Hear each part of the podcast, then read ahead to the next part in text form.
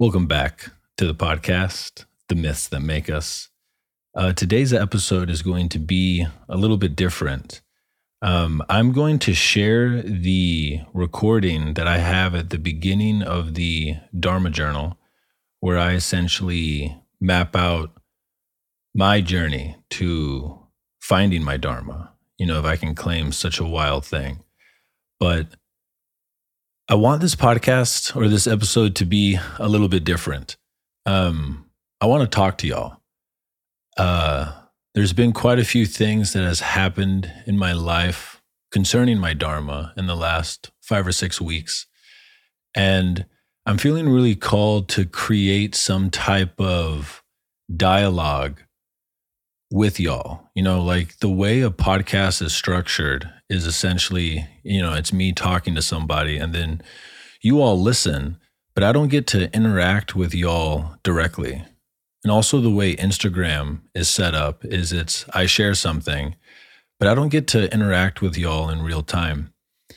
And so I'm imagining with my producer, Graham, shout out Graham, how I can create some type of weekly touch point where I get to interact with y'all in real time. And so what we're dreaming into is creating a membership site that's going to be like probably $7 a month. And on it, I'm going to condense my Patreon and my Substack.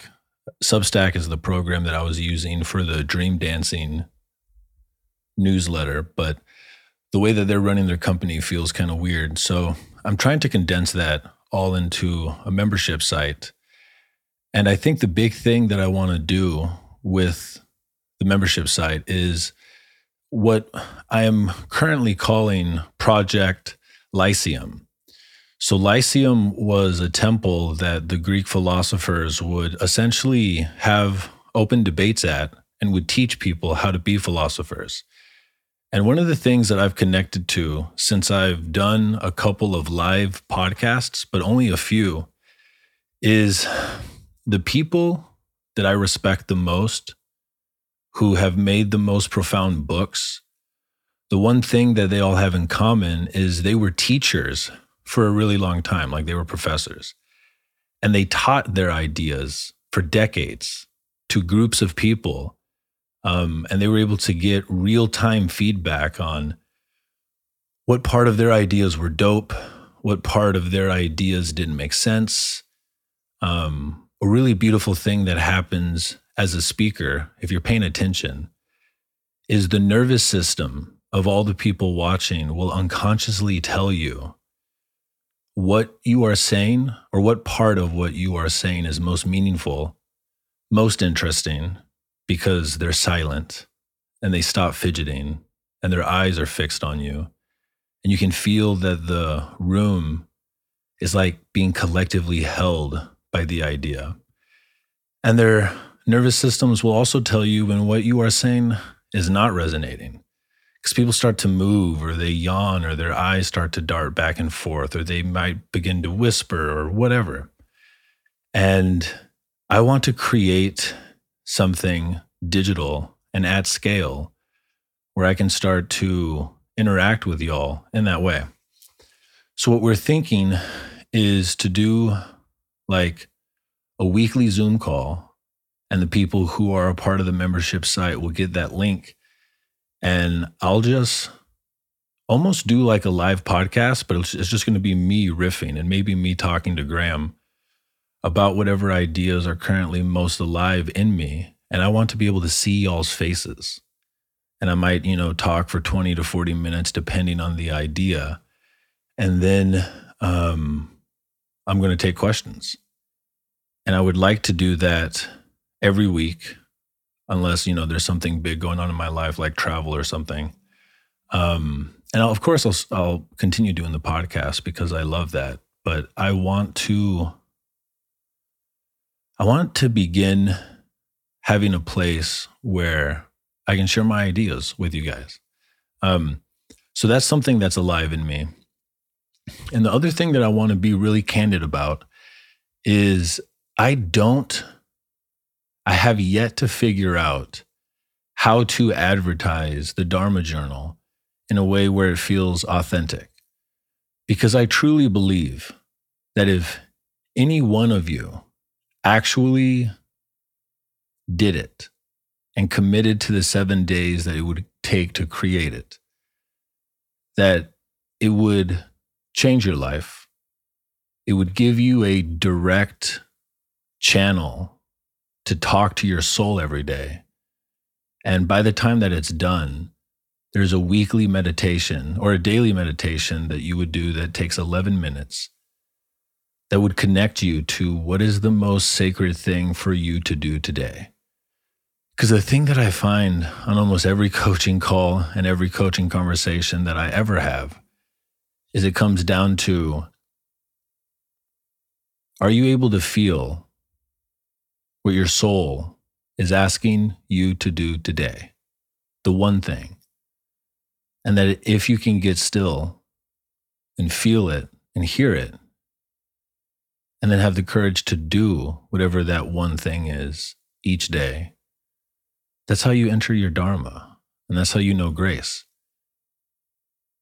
And this product is the best current attempt that I have made and can make to help share with y'all the weirdness that I bring to my own life to help me live that way. And so this podcast episode is essentially to give you guys a taste of what is in the Dharma Journal. And so I will be sharing the first audio, which is about 30 minutes long. And then if you're interested, by the time that this podcast is live, you can go to thedharmajournal.com and for free, check out the first day's meditation. So you can get a taste of, to be frank, the depth and the profundity of what this magical spell could do for you.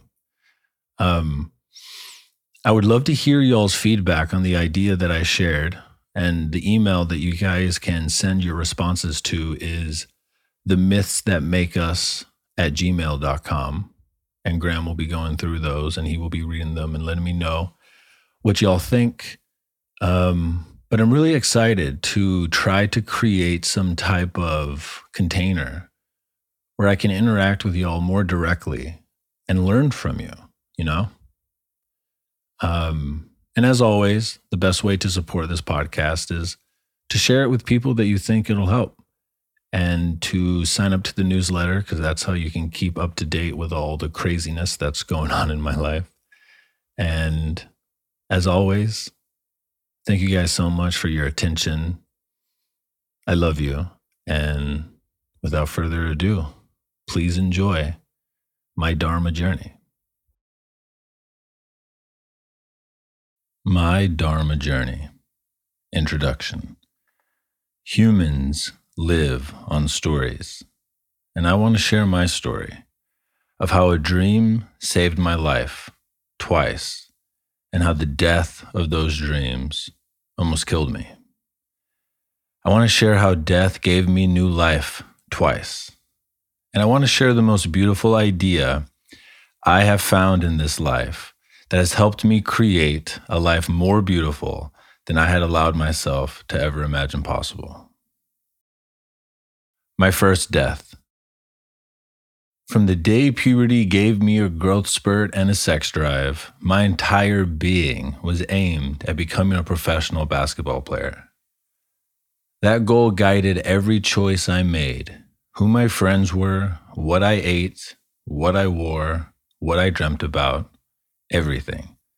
This vision of my future, of who I wanted to become, gave my life meaning.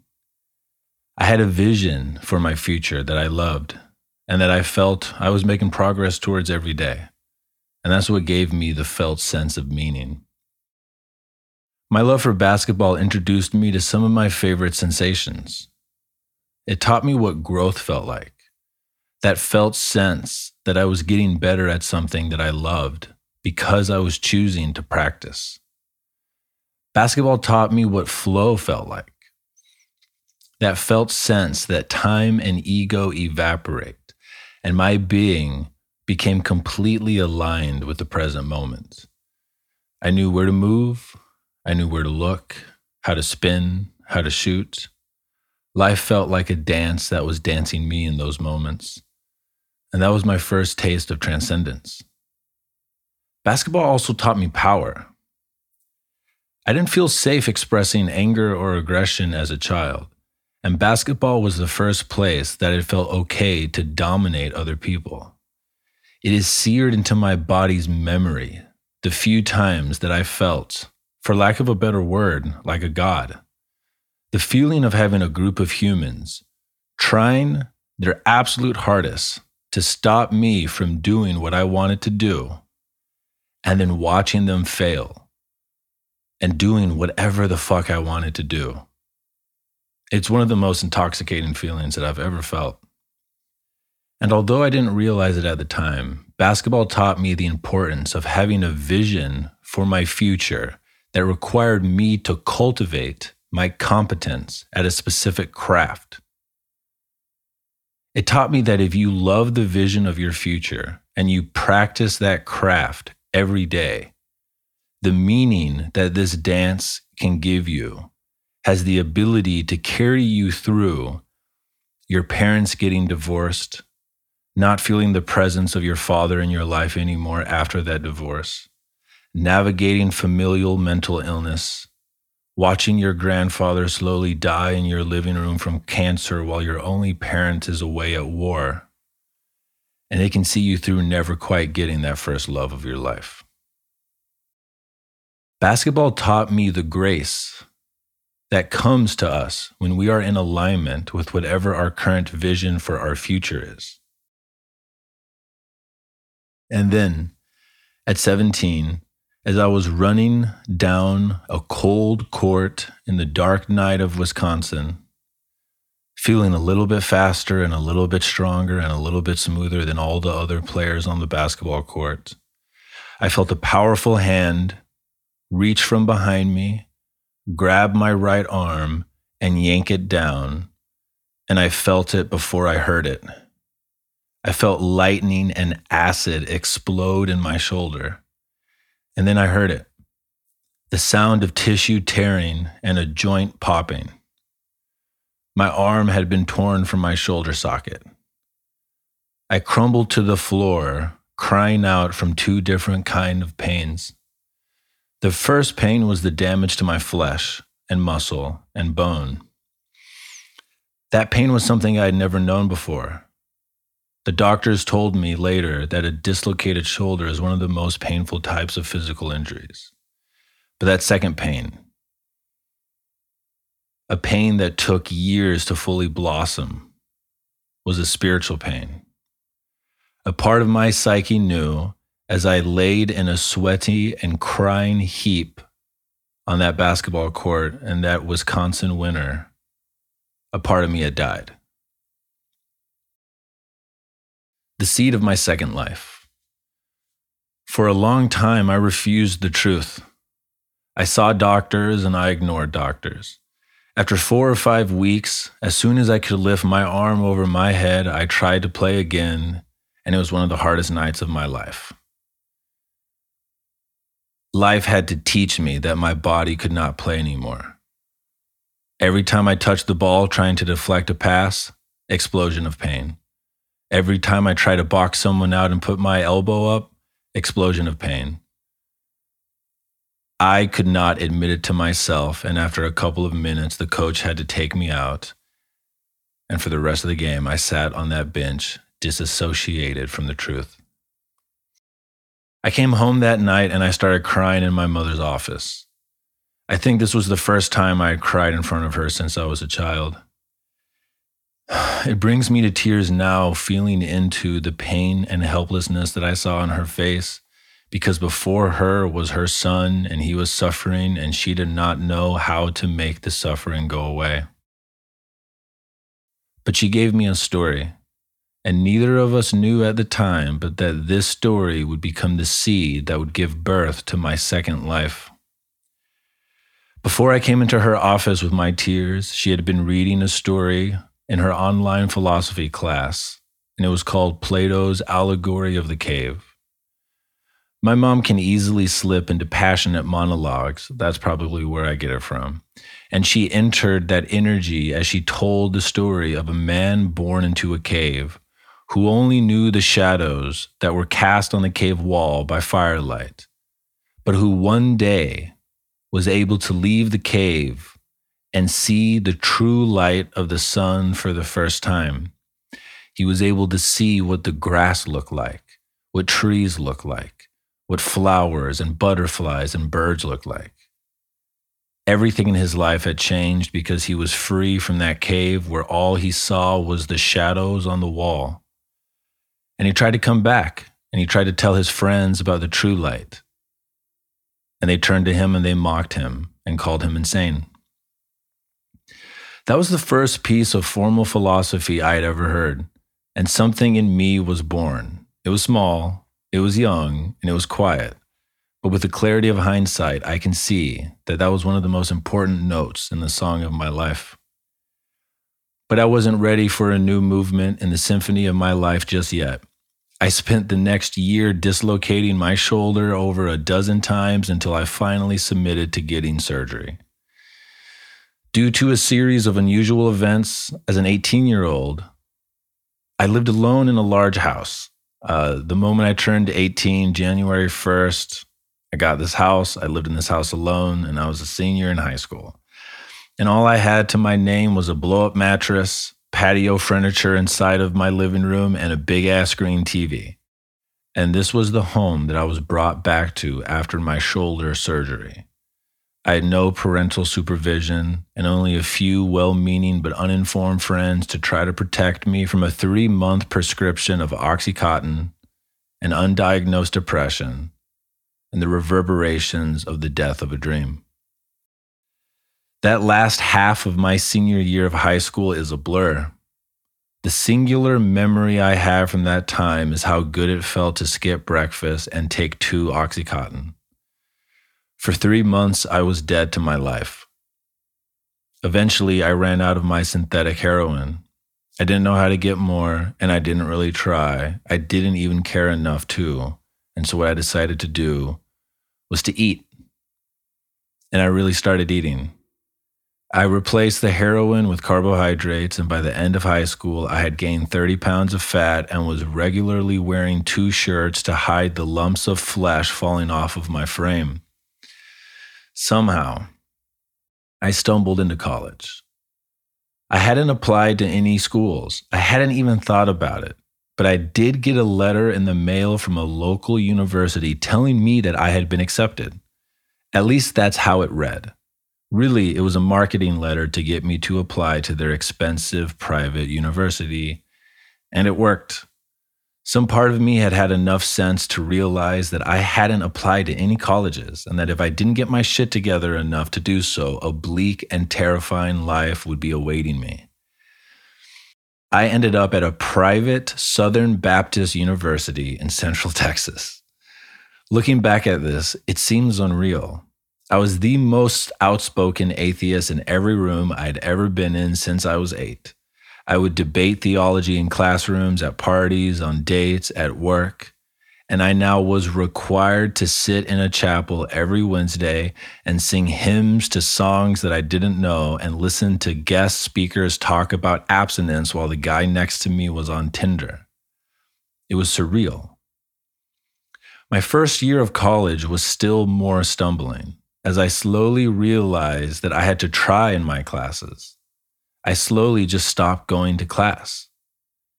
I realized that I had never had to try. I had never had to study. And I didn't know how to. I had been smart enough to not learn any good habits and to get B's in high school.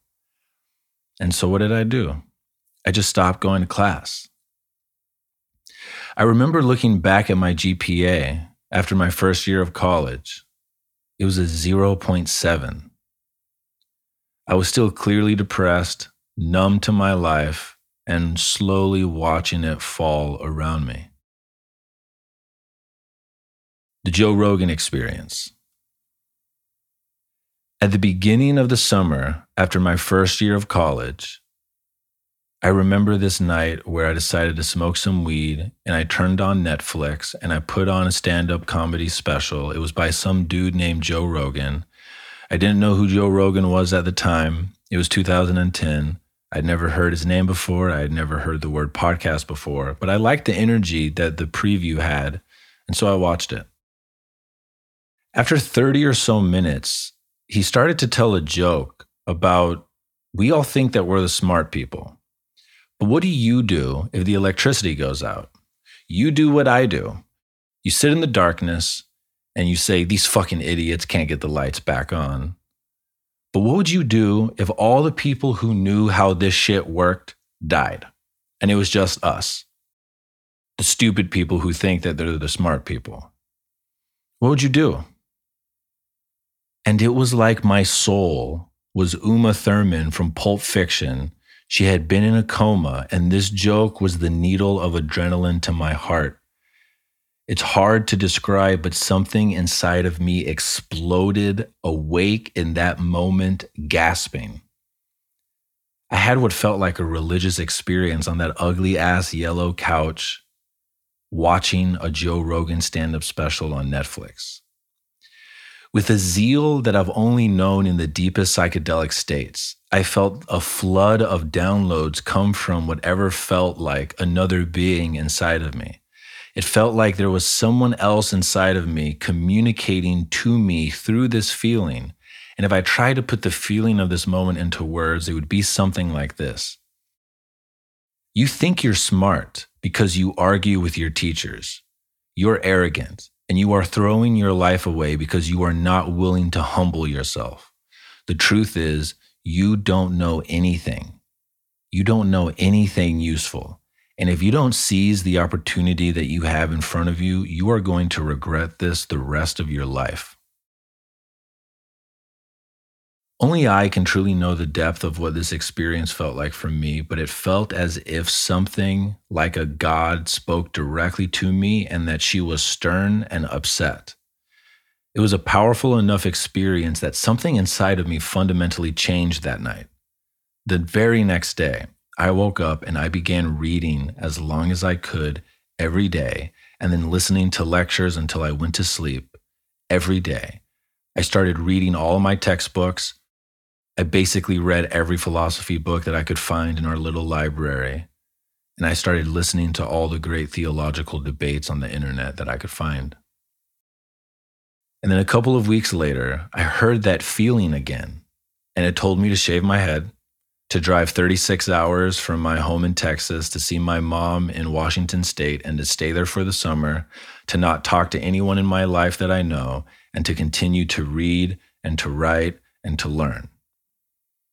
It was the first call to adventure that I had ever heard and had said yes to since my dream of basketball had died. And this is when I started watering the seed that my mom had planted in me almost 2 years ago. The best word to describe the energy with which I was studying philosophy and psychology that summer is devouring. I read A History of Western Philosophy by Bertrand Russell, and I read almost every philosopher and 90-minute book in the series, and I was particularly drawn to Nietzsche and the existential philosophers, who I started to read directly. And the truth is, the profundity with which I did not feel safe after my Joe Rogan experience was existential and crushing, and I was desperately looking into philosophy to find somewhere to feel safe. And it was at the end of this summer, between my freshman and sophomore year of college, when I first heard my first podcast, episode 127 of The Joe Rogan Experience with Aubrey Marcus.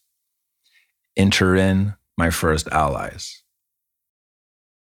It was my last night of my Monk Summer 2010 tour, and I was packing, and I wanted to put on a lecture, and I somehow found this podcast.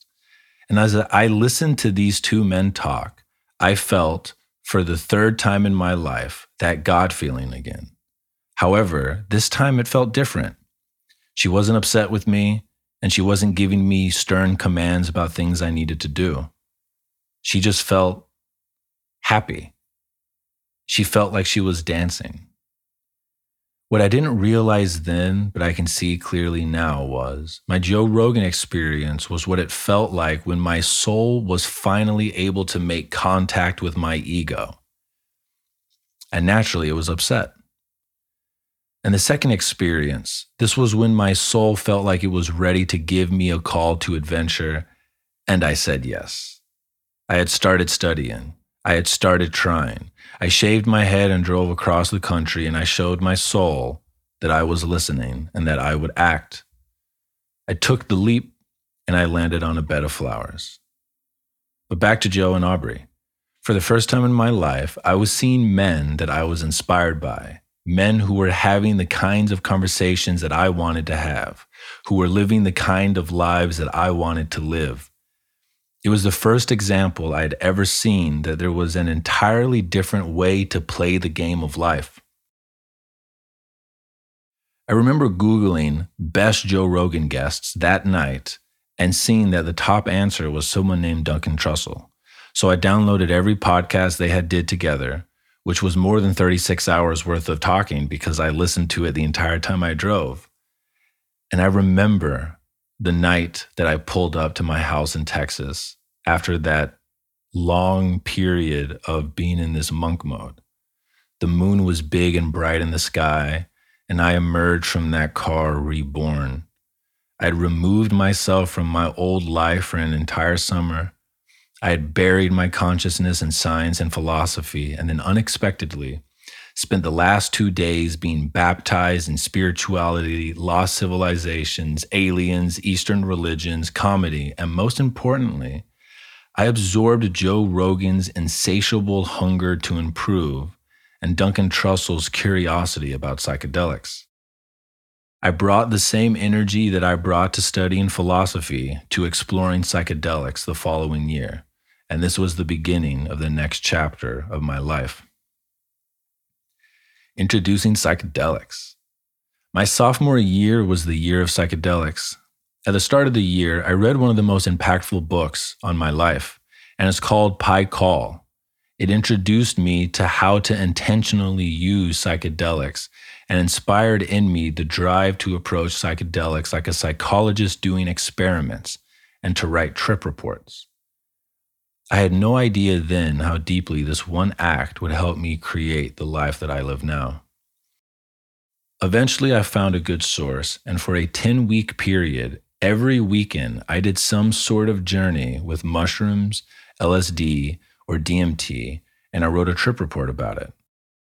And although this period taught me indescribable depths of the human experience, consciousness, and about myself, things started to fall apart. Clearly, I was irresponsible with the amount and frequency I was diving into the psychedelic waters. Although my intentions were pure, each time was intentional and for self-exploration, I was not equipped to explore that deeply without guides. And by the end of my second year of college, I was acing all my classes, but underneath the mask of the student, I was losing my grip on reality. My second death. To set the stage, I started my psychedelic period an ardent atheist. As I progressed through my psychedelic experiences, I moved towards agnosticism, but I still leaned towards atheism, and I saw these experiences as beautiful byproducts of the majesty of the human nervous system interacting with these compounds. And I didn't have the sight to see it then, but more important than whether or not God is real, I felt alone.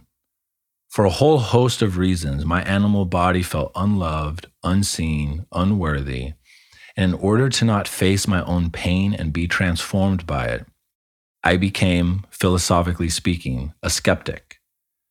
Descartes is famous for attempting to refute skepticism and concluded, "I think, therefore I am." He had used radical skepticism to cut away all other sources of knowledge and believed that he found that the one thing that skepticism can't cut away is thinking. Clearly, Descartes did not do psychedelics. I can feel that it is hard to articulate the profundity of what I was feeling at this time in my life, but I had thought myself into a mild, functional psychosis through skepticism. I couldn't understand how I could believe in anything, even thinking, and it crippled me. I couldn't maintain relationships. I couldn't decide what I wanted to do with my life. I couldn't even plan for the next month or the next week or the next day. When I think back to this period of my life, I don't remember having any close friendships. All the rooms that I were in at that time in my memory are now whitewashed, drained of life, an artificial feeling. I cognitively know that I had friends. I had color and laughter and love, but memory doesn't care what you had, it cares how you felt. And this is how I felt. And then a book came along, Gödel, Escher, Bach, and it delivered the final insult to a crumbling ego, and I broke. The core argument of this fantastic book is that logic, i.e. philosophy, cannot prove anything because it contradicts itself by referencing itself to prove itself.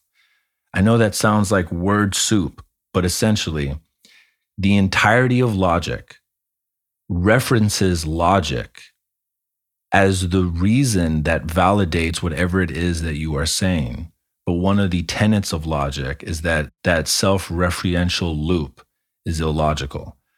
Okay, and just to give you guys an idea that this is not just the rambling of some incoherent crazy person, the historical context for this insight in philosophy came in the early 20th century when Bertrand Russell and Alfred Whitehead spent almost a decade writing a huge series of books that was trying to formally prove math through logic. And they produced, I think it was like a 10-volume book. And then a couple of months later, this obscure mathematician wrote like a 34-page essay, and it's called Gödel's theorem.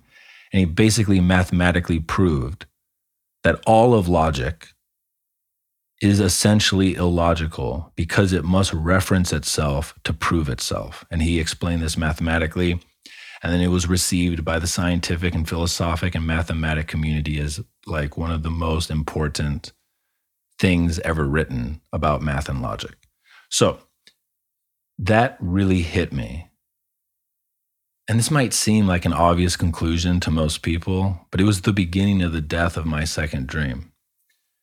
As I was slowly working through this 900-page book, one Sunday, I took 5 grams of mushrooms. And as I was lying on my back, looking up at the ceiling, listening to beautiful music, I found myself beginning to muse on the book. Wow, logic contradicts itself whenever it tries to prove anything. Wow, I can't prove anything with logic. Wow, even my skepticism is illogical because I use logic to justify it. Wow, everything that I've been trying to do for the last 3 years, wow, it can't be done. And then I had a vision. So to give some context, when I started playing basketball, I was like, I'm going to be the greatest basketball player of all time. And then that died. And then when I got into philosophy, I was so set on I was going to write a philosophical book and publish it before I graduated and would be recognized as some super amazing, important, like young, gifted philosopher. And while I was on these 5 grams of mushrooms, I realized everything that I've been trying to do for the last 3 years was a waste of time and it was impossible. And so then I saw this vision. I saw what looked like a cube trying to contain the universe, but that no matter how big the cube was, there was more universe outside of the cube. And so you would have to make a new cube outside of that cube, and then a third one out of that one. And this apparently innocent seeming vision represented the death of my second dream. My first god was basketball, and my dream was to be a professional basketball player. That dream died the night my arm was torn out of my shoulder socket. My second god was philosophy, and my dream was to write the next great philosophic work. That dream died the day that I understood Gödel's theorem. I realized I had been trying for the last 3 years to put the mystery of existence inside of the cube of language, and this dream of writing this book, Mushroom showed me, taught me, so I understood it in my atoms, that this task was impossible. And this moment was to my mind what my arm being torn from my shoulder was to my body. It was my second great wound. My mind spiraled into what was officially my first bad trip. I felt like my map of reality, which was already shaky, was crumbling, and eventually I arrived at the thought, I have a brain tumor and I'm going to die soon. And to try to escape my fear, I ran out of my house, barefoot. And for the next 2 hours, I jogged around my neighborhood. I'll never forget the lusciousness of that day as I ran. It had rained the night before, and as I was running at sunset, peeking on the 5 grams of mushrooms, I saw 100 different shades of green in the grass, dozens of different watercolor SQs of orange and blue and pink and purple and red in the setting sky. I felt my body powerfully pumping blood, my muscles contracting and stretching, and my mind, thank God, for the first time in years was quiet.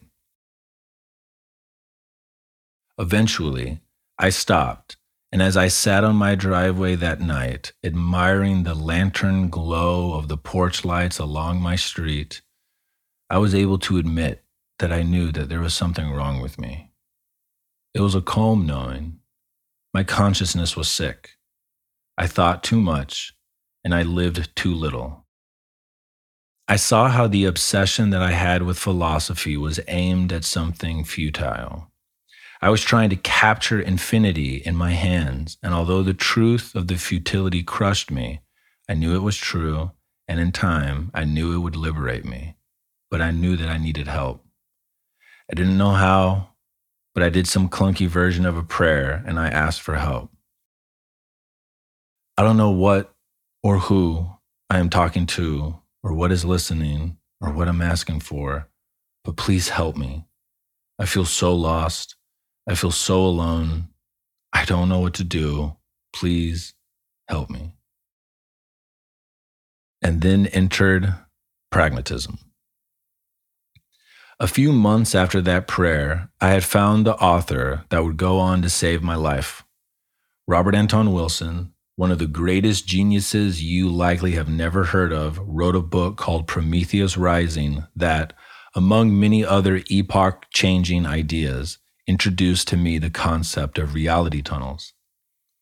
With a levity and a profundity that still awes me whenever I reread his work, he demonstrated that there is no single way to interpret reality ever. There is no right answer. And instead of this being devastating, this can be the key to living the most interesting, enjoyable, sexy, and delicious life possible. He called this perspective model agnosticism. A quote of his, "The Copenhagen interpretation, which we get from physics, is called model agnosticism and holds that any grid or story that we use to organize our experience of the world is a model of the world and should not be confused with the world itself. Alfred Korzybski, the semantists, tried to popularize this outside of physics with the slogan, 'The map is not the territory.' Alan Watts, a talented Oriental philosopher, restated it more vividly as, 'The menu is not the meal.'" Again, it is hard to articulate the profundity that this idea brought me and how it changed my life, but for the last 2 years, since my Joe Rogan experience, I had been desperately, frantically, obsessively searching for the right way to interpret reality. I could feel that Robert Anton Wilson had touched the same existential dread and depths that I had, and he came back laughing. He had a sense of humor about the entire enterprise that I was destroying myself trying to quote-unquote complete. His levity gave me permission to fucking relax. And his core message was this: every perspective on life is a reality tunnel. It is not the actual truth. No one knows the capital T truth, and the best that we can do is make models. So don't fret, you little philosopher. You get to choose your reality tunnel, and you can create a new one and a better one and a sexier one whenever you want. His dream for people was to help them create the sexiest, most useful, most enjoyable, most poetic, and most fun reality tunnel possible. This led me eventually to studying the formal philosophical school of pragmatism, and specifically one of its founding fathers, William James. And this was where the weary, broken little philosopher in me finally found shelter. He finally found a home. I had found my philosophical bedrock. Pragmatism is a formal school of philosophic thought that essentially says the same thing that Robert Anton Wilson's model agnosticism says. And the essence of pragmatism is this: humans' ability to know objective truth is limited by their senses, and their senses have been molded by the forces of evolution. Evolution selects for perceiving adaptiveness, not objective reality. And for a deep dive into the science that supports this, you can check out Dr. Hoffman's work. His book is called A Case Against Reality. Humans have not evolved the ability to physically be able to apprehend objective truth. Humans have evolved to perceive evolutionarily adaptive illusions like time and space, duality, objects, Newtonian physics, etc. Therefore, all knowledge is best understood as tools to aid the human nervous system in adaptive action. All knowledge that can't be tested through action is metaphysical. And if it's metaphysical, no one has ever known the truth about it, and no one will ever know the truth about it, but we can talk about it and have fun about it if we want. But you don't have to get all riled up about it, because no one knows what the truth is. The knowledge that we act from are experiments in pragmatic truth. A quote from Thich Nhat Hanh is, "Our own life is the instrument with which we experiment with the truth." And so, I had found the philosophy that freed me from philosophy. I had found the philosophy that invited me out of my books and into the world. I had found the philosophy that brought me back to life. I had found the philosophy that kept me out of a fucking mental hospital.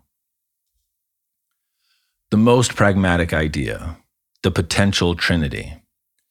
The most pragmatic idea that I have found since my liberation from philosophy, that I've used to guide my little ego from wrapping burritos at Chipotle to living my dream life, has been the idea of the potential trinity. I believe the most important relationship that you will ever have in your life is between your ego and your potential. And the force inside of you that mediates that relationship is your daemon. I imagine my potential as a kind of God that sits outside of space and time. I imagine he has been watching me my entire life, and he knows me more intimately than any other being. He knows every thought I've thought, dream I've dreamt, and tear I've cried, because he is me. He is my potential. And he has a single desire: to help my ego transform into him. And so, he has created a force to guide me, my daemon. I imagine my potential is sitting on a mythic cliff outside three-dimensional reality. He can't directly interfere with my life, but what he can do is sing a song. I imagine our daemons are the songs our potential sing to our ego towards whatever the next transformation is that is required for us to become more of who we could be. And because the ego perceives transformation like death, our civilization has warped the relationship that we all have with our daemon. The daemon is the still inner whisper that calls your ego to the next transformation. The ego is like an acorn that's trying to stay an acorn, and the daemon is the force and the seed that continuously whispers grow. The daemon ignored feels like a demon. Its invitation to grow will feel like a haunting if you believe that you are meant to stay an acorn. It's a topic for another time, but I believe the majority of chronic physical illness and most mental disorders are rooted in our ego looking away from the call of our daemon by our potential. However, if you can train your ego to continuously answer the call of your daemon, to act on your daimon's behalf, when you have the hard conversation, let go of the addiction, or pursue the wild, unlikely dream career, when you bring the ego into alignment with its potential through listening to the daemon, this is when we step into our dharma. Dharma is the felt sense of alignment between the ego, the daemon, and one's potential. Dharma is the felt sense that we call grace. And it is this feeling of grace that I most attribute the massive success that I've experienced in my life in the last 3 years. 3 years ago, I was living with my mother and had under $800 to my name. Now I run my own company. I get to coach an incredible mastermind, and I get to do research for my mentor's next book, and I have a book deal waiting for me after that, and I am surrounded by people that I would die for and who would die for me. I attribute a great deal of this success to the unwavering commitment that I made 3 years ago that if my daemon asks me to do something, regardless of my ego's thrashing, I do it. This journal is dedicated to helping you step into your dharma so you too can experience this grace. And there's a story that I love that highlights the essence of the potential trinity. The myth of the rainmaker. One of my favorite pragmatic ideas is that myths and stories are symbolic representations of archetypical energies in the human psyche. Myths about kings are stories about the eternal obstacles leaders face. Myths about romance are stories about the eternal obstacles lovers face. Myths about an adventurer facing a dragon are stories about the eternal obstacles we all face in our personal development. The myth of the rainmaker, which was a personal favorite of the great modern mystic Carl Jung, perfectly captures what life can be like when we dance with our dharma. Jung's friend, a Western academic and anthropologist, went to Japan for a few months and happened upon a village that was experiencing a drought. He went to the elders of the village and asked them how they were handling the crisis. He asked them if they were building deeper wells or requesting water from neighboring villages. The elders looked at the Westerner confused and amused, and they said no, that they had called for the rainmaker. And the Westerner did not understand what this meant. These men seemed abnormally calm to him amidst their dying crops and dehydrated livestock. Later that day, an old man came to the village and was excitedly greeted by the elders. This old man was ushered to a hut at the edge of the village, and he entered it alone. And for the next 3 days, the Westerner observed that no one entered the hut, and the old man never left. As the sun set on the third day, rain began to pour. Children came out of their homes and started singing. The adults came out and started dancing. They celebrated long into the night. And as the sun rose in the morning, the Westerner was the first awake, and trudging through mud and budding new flowers, he arrived at the front of that hut, waiting for the old man to come out. When he did, the Westerner was the first to greet him, and he said, "How did you do this?" And the rainmaker replied, "I came from a land that was in order. The land, being in order, rains when it needs to rain. When I came here, I felt that the land was out of order and it infected me.